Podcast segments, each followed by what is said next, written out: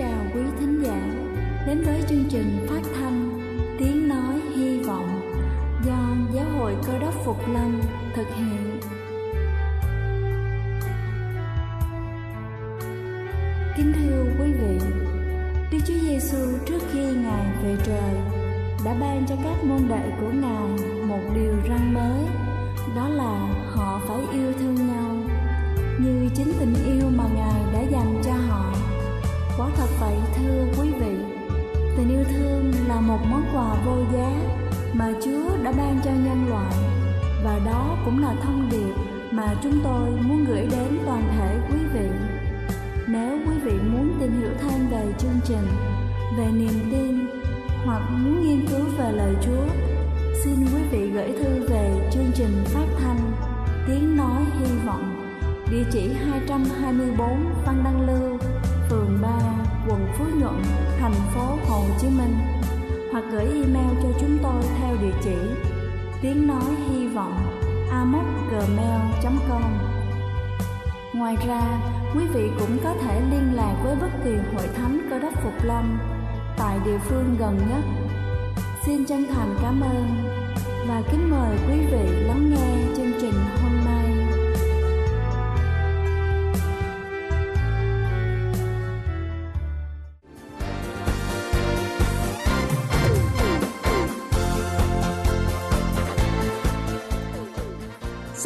Chào quý vị khán giả đang lắng nghe chương trình phát thanh buổi sáng hôm nay. Kính thưa quý vị, những cơn đau bụng khó chịu, âm ỉ, những lúc đói hoặc là no có phải là biểu hiện cho thấy chúng ta đang mắc chứng đau dạ dày hay không? Kính thưa quý vị, đau dạ dày là bệnh lý mà bất cứ ai cũng có thể gặp phải. Biểu hiện của việc đau dạ dày bị tổn thương dẫn đến những cơn đau khó chịu âm ỉ cho người bệnh, nhất là những lúc đau dạ dày, đói hoặc là quá no. Những người thức khuya hoặc uống nhiều rượu bia cũng là những đối tượng dễ mắc phải bệnh đau dạ dày. Mặc dù gây đau đớn và nguy hiểm, nhưng những biểu hiện của bệnh thường được nhiều người bỏ qua, không mảy may chú ý và tìm phương pháp điều trị sớm, dẫn đến bệnh tình càng ngày càng trở nặng. Khi đã quyết định chữa trị, lại gặp rất nhiều khó khăn. Và sau đây sẽ là những biểu hiện chứng tỏ chúng ta đang mắc phải căn bệnh đau dạ dày. Đầu tiên đó chính là đau bụng thường xuyên. Đây là triệu chứng không thể tránh khỏi khi bị đau dạ dày Tuy nhiên, mức độ ở mỗi người không giống nhau. Một số người cảm thấy căng bụng, hơi đau, nhưng người khác lại đau dai dẳng không nghiêm trọng nhưng liên tục. Thứ hai là đau thượng vị. Đây là những dấu hiệu cơ bản mà người bệnh thường có ở tất cả những người mắc các bệnh lý tá tràng. Người đau thượng vị có thể cùng dưới hoặc là cách xa mũi ức. Cảm giác đau tùy người, đau âm ỉ, tức bụng, đau nóng rát. Thứ ba đó chính là không muốn ăn uống. Chỉ một thời gian ngắn bị bệnh đau dạ dày, người bệnh có thể bị giảm cân ngay, nguyên nhân do người bệnh không muốn ăn và lượng thức ăn chưa tiêu hóa hoàn toàn, có cảm giác đầy bụng, nhạt miệng và đắng miệng. Nếu chứng biến ăn xuất hiện ở trẻ, các bậc phụ huynh cũng không nên loại trừ khả năng trẻ bị đau dạ dày. Thông thường các bậc phụ huynh luôn chủ quan về tình trạng này của trẻ. Thứ tư đó chính là ở hơi, ở chua. Đây là biểu hiện rất quan trọng trong bệnh đau dạ dày do sự vận động của dạ dày bị rối loạn, làm thức ăn khó tiêu, dẫn đến lên men và sinh ra hơi. Bệnh nhân có thể ở hơi, ở chua, ở nửa chừng và tần suất thường xuyên. Thứ năm đó chính là buồn nôn và nôn. Khi gặp phải hiện tượng này, thường xuyên sẽ rất nguy hiểm, có thể làm rách thực quản, rách niêm mạc thực quản tâm vị, dẫn đến xuất huyết. Khi nôn còn kéo theo tình trạng mất nước và tụt huyết áp. Đây là biểu hiện rất rõ ràng của các bệnh như là viêm loét dạ dày, loét dạ dày tá tràng hay là thậm chí là ung thư. Và cuối cùng đó chính là trướng bụng. Trướng bụng bị lúc ăn xong hay cả những lúc bình thường có cảm giác như là bụng đang chứa rất nhiều thức ăn. Nếu thấy hiện tượng này xảy ra thường xuyên, hãy nghĩ đến bệnh đau dạ dày. Kính thưa quý vị, đau dạ dày là căn bệnh rất phổ biến ngày nay, nó đem lại cho chúng ta rất nhiều phiền phức và mệt mỏi. Chính vì thế, hãy luôn ăn uống điều độ, giữ gìn sức khỏe và lựa chọn những thực phẩm tốt cho cơ thể. Chúc quý vị luôn mạnh khỏe. Đây là chương trình phát thanh Tiếng Nói Hy Vọng do Giáo hội Cơ đốc Phục Lâm thực hiện. Nếu quý vị muốn tìm hiểu về chương trình hay muốn nghiên cứu thêm về lời Chúa, xin quý vị gửi thư về chương trình phát thanh Tiếng Nói Hy Vọng, địa chỉ 224 Phan Đăng Lưu, phường 3, quận Phú Nhuận, thành phố Hồ Chí Minh hoặc gửi email cho chúng tôi theo địa chỉ tiếng nói hy vọng amos@gmail.com. Ngoài ra, quý vị cũng có thể liên lạc với bất kỳ hội thánh cơ đốc phục lâm tại địa phương gần nhất. Xin chân thành cảm ơn và kính mời quý vị tiếp tục lắng nghe chương trình hôm nay.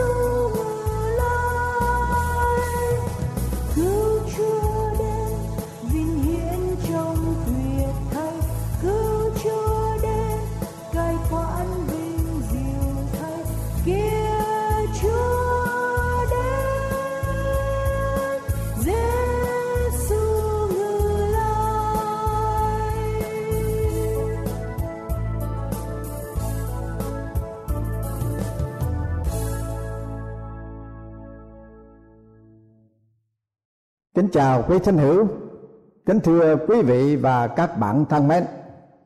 Chúng tôi rất vui mừng được tái ngộ cùng quý vị thính hữu trong chương trình truyền thông.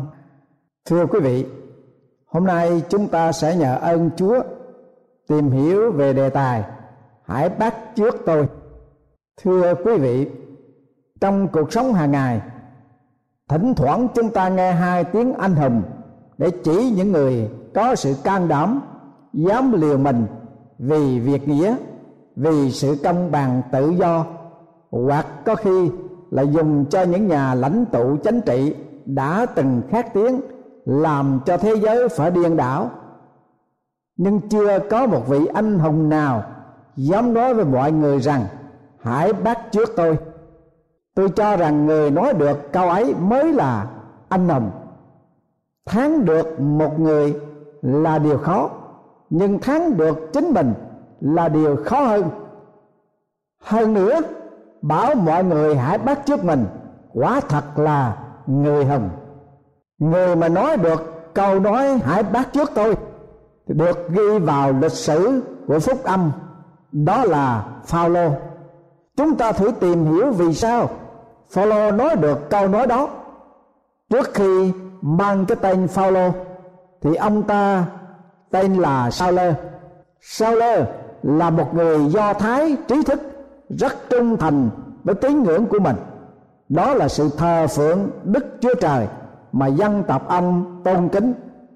Ông không chấp nhận một sự tôn vinh nào khác, và vì thế ông trở thành một người do thái tích cực nhất trong việc diệt trừ cơ đốc giáo trong thời bấy giờ phúc âm tăng ước sách công vụ các sứ đồ. Đoạn 8 câu 1 đến câu 3 có chép rằng sao lơ vốn ưng thuận về việc ê tiên bị giết. Trong lúc đó, hội thánh ở thành Jerusalem gặp cơn bắt bớ dữ tợn. Trừ ra các sứ đồ, còn hết thải tín đồ đều phải chạy tán lạc trong các miền Jude và xứ Samari. Nhưng sau lơ làm tàn hại hội thánh sắn vào các nhà, dùng sức mạnh bắt đàn ông, đàn bà mà bỏ tù. Tại sao như vậy? Câu trả lời rất giản dị là, ông không tin đấng cơ đốc là ngôi hai. Cho đến khi ông quy phục Đức Chúa Giêsu làm cứu Chúa của mình. Có một điều lắc rối làm lạ là ông sống cùng thời với Đức Chúa Giêsu và chắc chắn rằng ông đã thấy hay ít nhất là nghe về những việc Ngài đã làm và chứng kiến Ngài đã chết trên thập tự giá, cũng như không thể ông không nghe được tin Ngài đã phục sinh từ trong cái chết và sau đó ngài đã thăng thiên về trời như thế nào. Thế nhưng ông không tin. Theo tôi nghĩ, đây là mấu chốt của vấn đề. Đức tin quyết định mọi sự và dẫn đến những quyết định làm thay đổi cuộc đời sao lê bị chúa khuất phục trên đường đi bắt bớ các tín đồ khi đến gần thành đa mách và ông đã trở thành sứ đồ của Đức Chúa Giêsu với cái tên là Phaolô. Kể từ khi ông được Chúa Giêsu kêu gọi làm sứ đồ, đem tin lành ra cho dân ngoại, ông đã xông pha như một người lính ra trận chiến. Ông đối đầu với chính quyền và giáo quyền của dân Juda thời bấy giờ. Ông đối đầu với những kẻ thù ở trong hậu thánh lẫn ngoài hậu thánh ông bị tù đài bị đánh đập đói khát cực nhọc nhưng ông không bao giờ nao núng hoặc từ bỏ nhiệm vụ của mình ngoài Phaolô ra các sứ đồ khác như Phi-rơ, Giang Gia Cơ và những người khác như Badaba, Sila vân vân cũng can đảm không kém. Họ đồng cam cộng khổ chịu mọi gian nan thử thách và không từ chối cả mạng sống của mình như chấp sự ê tiên chẳng hạn. Nhưng có một điều mà tôi không thấy có ở trong các sứ đồ khác ngoại trừ Phaolô điều mà tôi thích và hâm mộ đó là Phaolô đã có can đảm tuyên bố trước mọi người mà ông gọi là thánh đồ ở thành Philip một câu như sau. Hỡi anh em hãy bắt trước tôi. Phúc âm Tăng ước sách Philip đoạn 3 câu 17 Và hễ sự gì anh em đã học, đã nhận, đã nghe ở nơi tôi Hãy làm đi Thì Đức Chúa Trời của sự bình an sẽ ở cùng anh chị em. Phúc âm tăng nước sách Philip đoạn 4 câu 9 Phaolô đã nói với mọi người là việc gì đã nghe ông nói và thấy ông làm thì hãy làm đi, hãy bắt chước ông. Không phải ai cũng có thể nói như ông. Kinh nghiệm cho chúng ta biết rằng bài giảng là bài giảng mà đời sống của người giảng lại là một vấn đề khác. Mà chính đời sống của người giảng mới ảnh hưởng sâu đậm đến đời sống của con cái Chúa. Như lời của Bidesabeth đã nói, không có gì nguy hiểm bằng một lời khuyên tốt đi kèm với một tấm gương xấu. Sở dĩ Phaolô có can đảm tuyên bố chắc mịch hãy bắt trước tôi, vì ông biết chắc rằng ông đã nói đúng và làm đúng theo lời đã nói. Ông làm việc vì chúa và vì tình yêu đồng loại ông đã sống một đời sống mẫu mực, làm việc với một tinh thần sốt sáng kỳ lạ, ít ai có. Ông tôn trọng và giữ gìn luật pháp một cách kính kiền theo tinh thần của tổ phụ đã để lại khi ông học dưới chân của Gamaliel.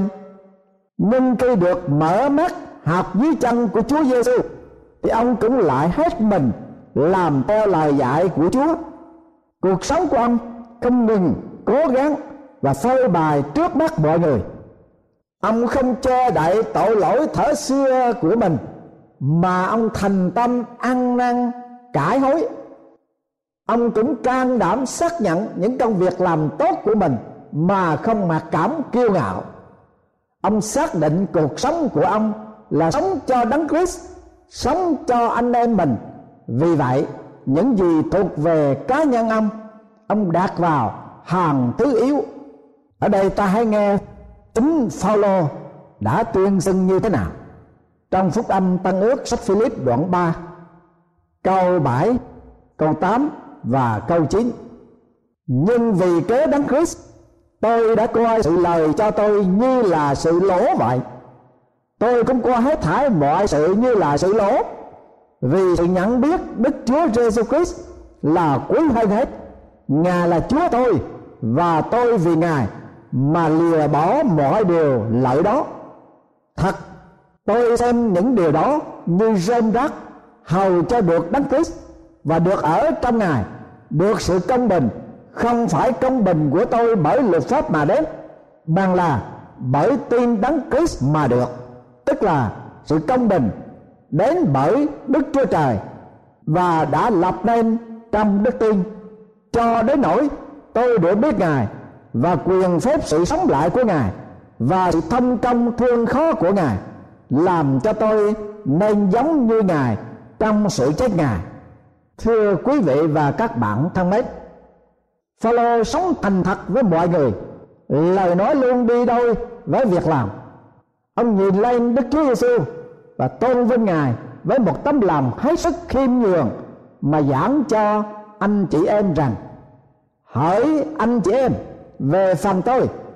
Tôi đến cùng anh chị em, chẳng dùng lời cao xa hay là không sáng mà rao báo cho anh chị em biết chứng kế của Đức Chúa Trời.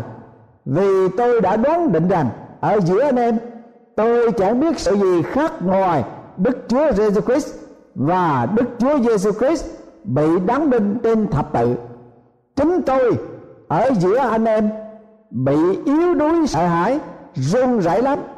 Lời nói và sự giảng của tôi chẳng phải bằng bài diễn thuyết khéo léo của sự khôn ngoan, nhưng tại sự tỏ ra thánh linh và quyền phép hầu cho anh chị em chế lập đức tin mình trên sự khôn ngoan loài người bằng là trên quyền phép của Đức Chúa Trời. Phúc âm Tân ước sách Cô Rinh Tô thứ nhất, đoạn 2 câu 1 đến câu 5. Phaolô đã lấy Đức Chúa Jesus Christ vị thầy yêu kính của mình, làm mẫu mực. Ông thực hành đời sống đạo và noi gương ngài. Ông đưa tình yêu thương đến cho mọi người, phục vụ mọi người mà không đòi hỏi công lao ngược lại, ông không làm phiền lụy đến ai cả. Tự mình làm việc nuôi sống mình mà đi giảng đạo chúa. Ông vui mừng khi giúp được điều gì cho người khác. Không những ông chỉ giúp đỡ bằng vật chất hay là lời rao giảng, mà trong tâm hồn ông cũng luôn luôn lo lắng cho mọi người. Ông đã làm chứng với mục sư ở thành Epheso rằng, vậy hãy tỉnh thức.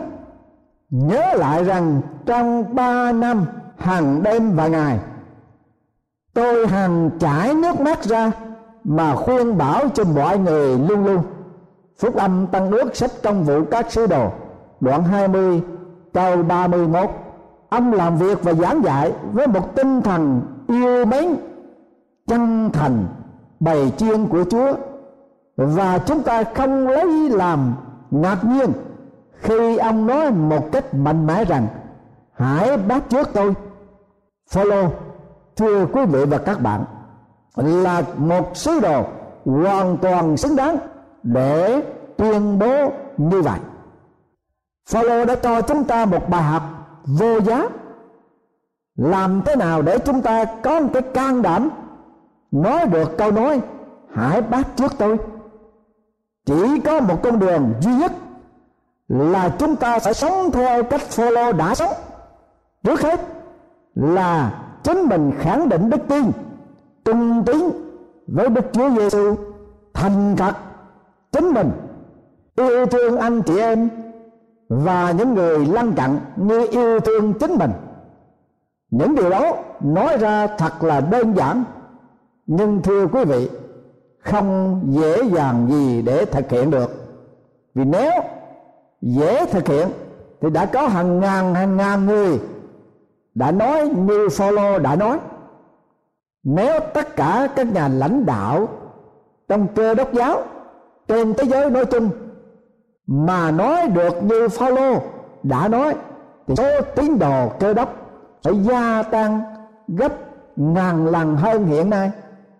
Nếu mỗi cơ đốc nhân mà nói được câu nói đó như Phaolô đã nói thì quả đất sẽ trở nên một thiên đàng nơi hạ giới. Ở đây ta hãy nghe một đoạn ngắn mà thánh phaolô đã trình bày với các tín hữu ở hội thánh Corinto như sau. Họ là người Hebrew phải chăng? Tôi cũng vậy. Họ là người Israel phải chăng? Tôi cũng vậy. Họ là dòng dõi của Abraham phải chăng? Tôi cũng vậy họ là kẻ hầu việc của đấng Christ, phải chăng? Ừ tôi nói như kẻ dại dột, tôi lại là kẻ hầu việc hơn. Tôi đã chịu khó nhọc nhiều hơn, tù rạc nhiều hơn, đòn vọt, quá trình. Đôi phan tôi gần phải bị chết, năm lần bị người Juda đánh roi, mỗi lần thua một roi đầy bốn chục ba lần bị đánh đòn. Một lần bị ném đá, ba lần bị chìm tàu. Tôi đã ở trong biển sâu một ngày, một đêm. Lại nhiều lần tôi đi đường nguy trên sông biển, nguy với trộm cướp, nguy với giữa dân mình, nguy với dân ngoại, nguy trong các thành, nguy trong các đồng vắng, nguy trên biển, nguy với anh chị em giả dối. Chịu khó chịu nhọc. Lắm lúc thức đêm. Chịu đói khát. Thường khi phải nhịn ăn chịu lạnh và lõa lồ. Còn chưa kể mọi sự khác là mỗi ngày tôi phải lo lắng về hết thải các hội thánh. Nào có ai yếu đuối mà tôi chẳng yếu đuối ư? Nào có ai vấp ngã mà tôi chẳng như nung, như đốt ư? Ví phải khoe mình, thì tôi sẽ khoe mình về sự yếu đuối tôi. Đức chúa trời là cha đức chúa giêsu christ, là đấng đáng ngợi khen đời đời vô cùng. Biết rằng tôi không nói dối đâu. Phúc âm tăng ước, sách cô đơn tô thứ hai, đoạn 11 câu 22 đến câu 29 thưa quý vị và các bạn thân mến, xem thế chúng ta mới biết được rằng Phaolô là người đã đối đầu với mọi sự khó khăn, nhưng vẫn trung thành với Chúa, lấy lời nói, việc làm mà bày tỏ lẽ thật của Ngài, chăm sóc bầy chiên của Chúa và ân cần lo lắng cho từng người một trong mỗi hoàn cảnh khác nhau. Thế nên, Phaolô đã nói một cách mạnh dạn, hãy bắt trước tôi. Vâng thưa quý vị và các bạn, nếu chúng ta không nói được như Phaolô, chúng ta cũng không thể không chú ý đến cái đời sống đạo của chúng ta hay sao? Chúng ta không nói được như Phaolô, nhưng chúng ta có thể cố gắng mỗi ngày để đi đến mục đích. Mỗi ngày một chút một chút, rồi cũng sẽ có một ngày đến đích mà thôi. Chỉ e rằng chúng ta chưa chịu khởi sự lên đường đó thôi thưa quý vị và các bạn thân mến, để kết thúc cho đề tài của ngày hôm nay, tôi hy vọng mỗi người trong chúng ta khi đến gần cuối cuộc đời, có thể nói như Phaolô đã nói, ta đã đánh trận tốt lành, đã xong sự chạy, đã giữ được đức tin. Hiện nay mão triều tiên của sự công bình đã để dành cho ta. Chúa là quan án công bình sẽ ban mão ấy cho ta trong ngày đó. Không những cho ta mà thôi, nhưng cũng cho mọi kẻ yêu mến, sự hiện đến của ngài. Phúc âm tăng ước, sách thơ thứ hai đoạn 4 câu 7 và câu số 8 thưa quý vị và các bạn thân mến, Phaolô đã nói một cách mạnh dạn, không hổ thẹn với Chúa, không hổ thẹn với người, vì lòng trung thành của ông trong đạo của Chúa, hãy bắt trước tôi. Nguyện Chúa, ngài ban ơn cho quý vị. Nói như Phaolô đã nói, hãy bắt trước tôi như tôi đã bắt trước Chúa. Vâng chúng ta hãy cầu xin Chúa ban cho chúng ta có sự mạnh dạn có sự quyết định trong lời nói, trong việc làm và trong quá tim của mình để bắt trước thánh đồ Phaolô và như vậy chúng ta cũng góp một phần trong sự bắt trước Đức Chúa Giêsu là đấng cứu thế của chúng ta để cuộc sống của chúng ta ở đời này được đầy ơn của Chúa làm vinh danh danh Ngài và ngày mà Ngài trở lại, chúng ta được Chúa ban cho mão trù tiên của sự sống đời đời trong nước vĩnh sanh của Chúa. Amen.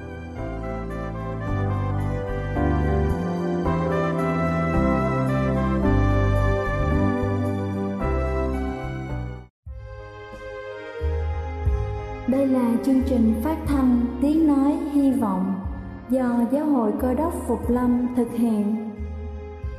Nếu quý vị muốn tìm hiểu về chương trình hay muốn nghiên cứu thêm về lời Chúa, xin mời quý vị gửi thư về chương trình phát thanh Tiếng Nói Hy Vọng, địa chỉ 224 Văn Đăng Lưu, phường 3, quận Phú Nhuận, thành phố Hồ Chí Minh hoặc gửi email cho chúng tôi theo địa chỉ tiếng nói hy vọng amos@gmail.com. Ngoài ra, quý vị cũng có thể liên lạc với bất kỳ hội thánh cơ đốc phục lâm tại địa phương gần nhất. Xin chân thành cảm ơn và hẹn gặp lại quý vị trong chương trình lần sau.